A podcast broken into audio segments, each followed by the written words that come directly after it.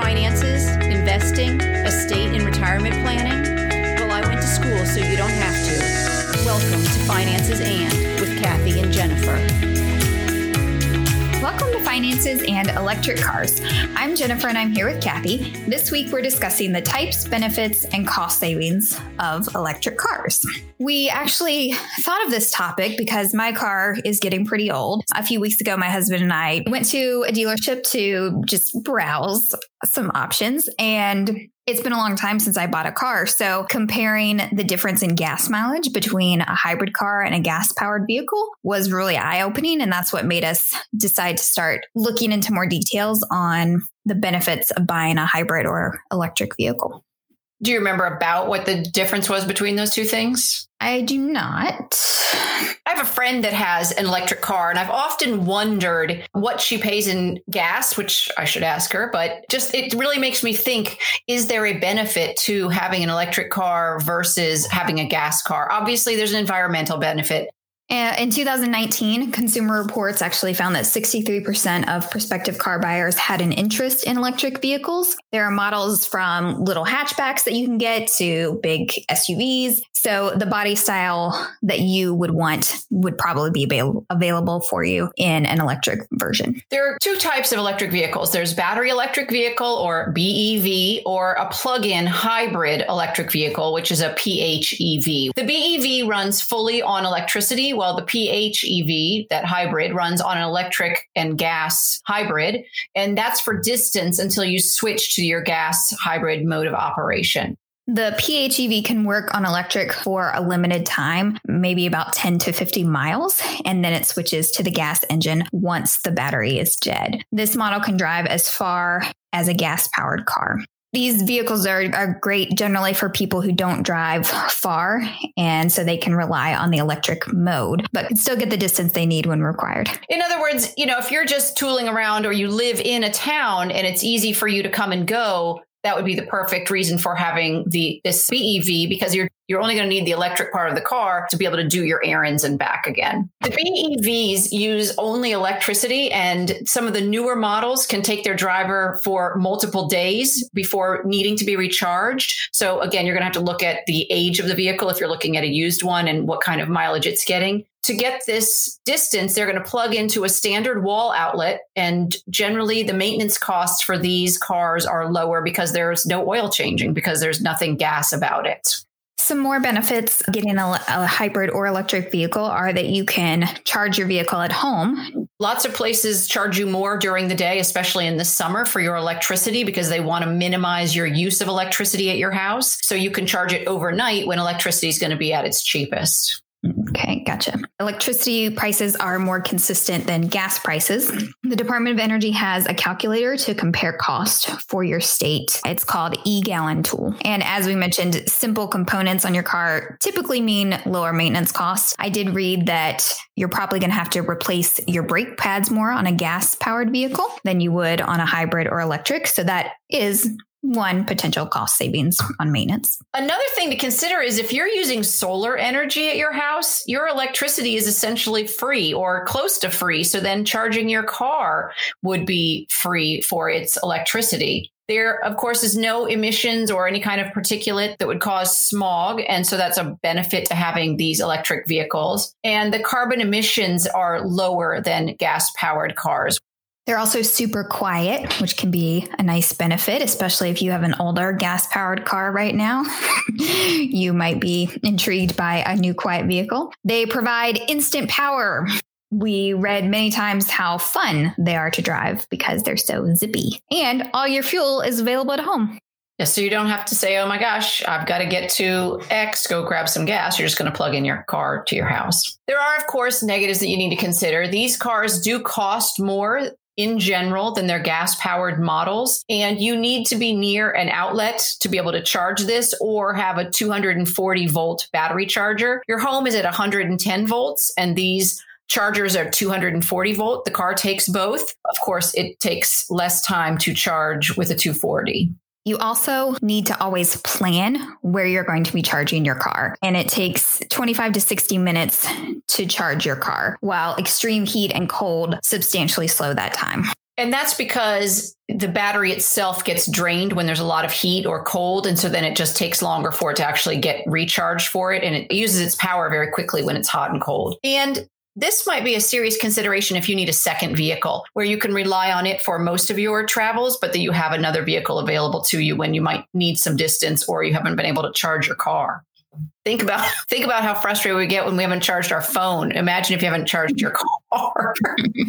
it takes quite a bit more time to charge your car before you can leave. exactly. All right. So then what are the cost benefits? Well, the basic models can start at $30,000 and move well into the hundred thousands. But your federal taxes are eligible for a $7,500 tax credit. And this is when you can subtract the credit from the total tax owed, which is even better than a tax deduction. Certain cities and states may also offer credits, rebates, or vouchers. So check with your state, and you can even combine those with solar savings. You know, interestingly, that that tax credit that Jennifer was just talking about goes away if your car manufacturer has sold its 200,000th electric car. So GM and Tesla at this time have already hit 200,000 electric car sales, which means that the federal government will not honor the $7,500 tax credit for those two. But Congress is considering raising that from 200,000 to something higher so that you would be able to take advantage of that as well. It's again, this is just going to be a research game. You're going to have to figure it out. Or Jennifer said she was looking at Toyotas. You can certainly look at a different maker of those cars to be able to take advantage of that tax credit. You you'll pay a premium price for hybrids up to $13,000 more than the gas equivalent car as well as insurance costs. They have a lower risk of being in an accident for some reason they said that those vehicles don't tend to get an accident. Maybe it's the drivers that they're just being more careful. Sometimes the insurance is higher as well, though, because they're going to have to pay more to replace your car if they're totaling it. So it's again, you're just going to have to look into what your insurance provider is telling you for your model car. New batteries can cost $2,000, but with savings from gas and other car costs like the oil changes, then it seems to be comparable. Those batteries last for 180,000 miles as well. So it's not something you're going to have to buy annually. But knowing that you've saved those costs in replacing your oil and some other kind of gas powered um, costs, you're going to probably recoup that easily. This seems like it's a pretty easy trade off for those two things. Maintenance costs seem to be a draw, so they're going to be pretty similar. Like we said, there might be a few cost saving benefits for hybrid versus gas, and your but your real savings are going to come in fuel costs.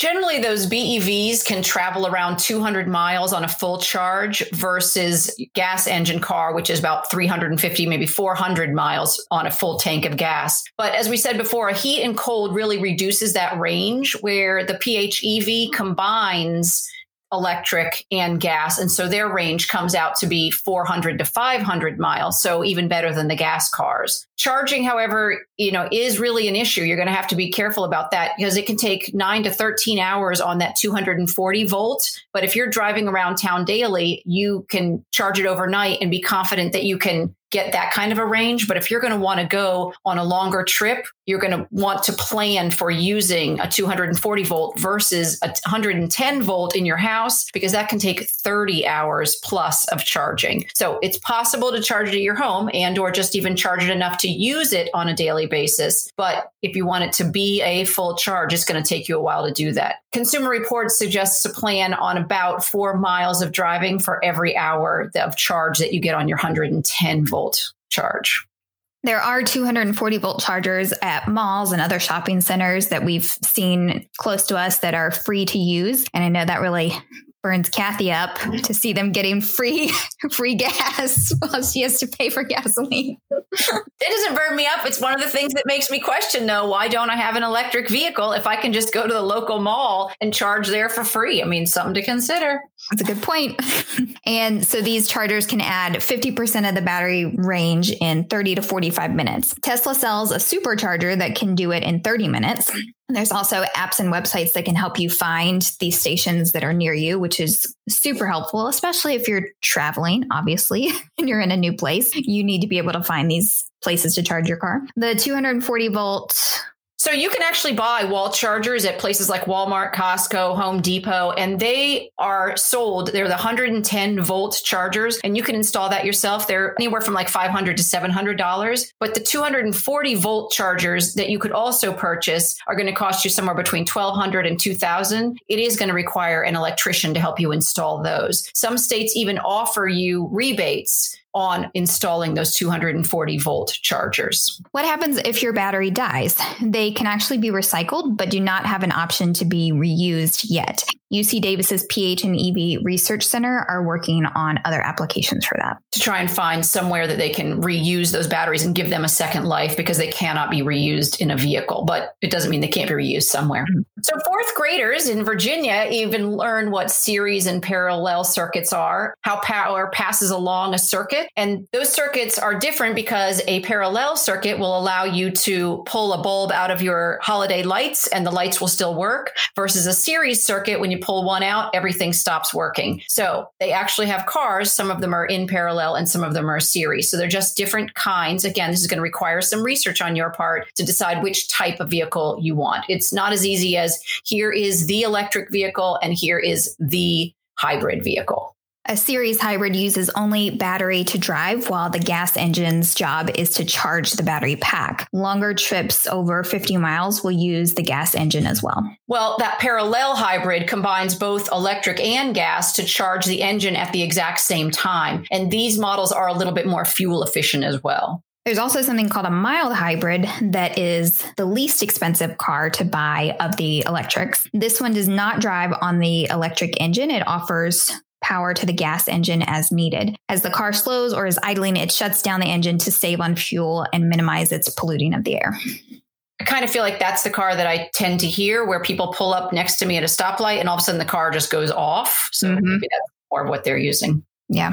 The plug in hybrids that we talked about use electricity and then the gas engine comes on as needed. So it's different between these parallel and series circuit where they're using more of the gas and using the electric to subsidize the power that it needs versus using an electric car. Based on all this information, of course, you need to do your own research to find the model that will be best for your type of driving and the distances that you need. I also was looking into, again, just like the gas savings and trying to figure out, since that is probably going to be your biggest benefit, is that still really worthwhile? So I just found online they gave an example of a Hyundai Sonata. The gas powered car got 29 miles per gallon and the hybrid got 43 miles per gallon in the same model. So that's a big difference. It is a big difference. And so they, you know, they worked it out to figure out that it was about based on gas being $2.55 a gallon and the amount that that person would drive. It was about a $600 savings per year if you got the hybrid. That is a huge amount of money that you're going to be saving on gas every year. But then also think about how long you plan on keeping the car. If you're somebody who buys a car and you, you know, drive it for 20 years, then yeah, you're definitely going to make up the cost of paying more when you initially buy the car you're going to make up that money in gas savings. But if you're someone who likes to get a new car every few years, then you're probably not going to make your money back in gas by getting a hybrid or an electric version. It's sort of like if you should refinance your home or not. If you're not going to stay there long, it's not worth it because you just paid a lot of money up front and you're not going to recoup those costs. The vehicle is the same way. You could conceivably pay more for that vehicle, in which case you're going to see some savings on your gas purchases. But if you're only going to have it a couple years, you're not going to recoup thousands of dollars if you're only getting $600 back in savings a year on gas. You know, like everything that's listed here you need to do research. You're going to have to figure out what your insurance is offering, or if you want to switch insurance plans, you're going to have to see what kind of distance you plan on driving. You're going to need to see if there are even chargers around you. So saying, oh, you can go to local mall, but if you live out somewhere where the local mall is hours and hours away, that's not really a viable option to you. So you're going to have to just do some research and figure out what your actual needs are. And then you can start looking at what the costs will be for that. Anything else? That's all for this week. Thanks for listening to Finances and Electric Cars. We know you chose to listen and we are grateful. If you enjoyed this episode, please subscribe and share consider leaving a review because it helps bring financial education to others and it helps others find us more easily. Please let us know what questions you'd like answered at our website, financesand.net. You can find right now infographics on these topics at our website and here in the show notes. Finances and does not provide tax or legal advice, and nothing in this podcast is to be construed as such. Always consult a tax, accounting, or legal professional for advice on your specific situation. Remember, I went to school so you don't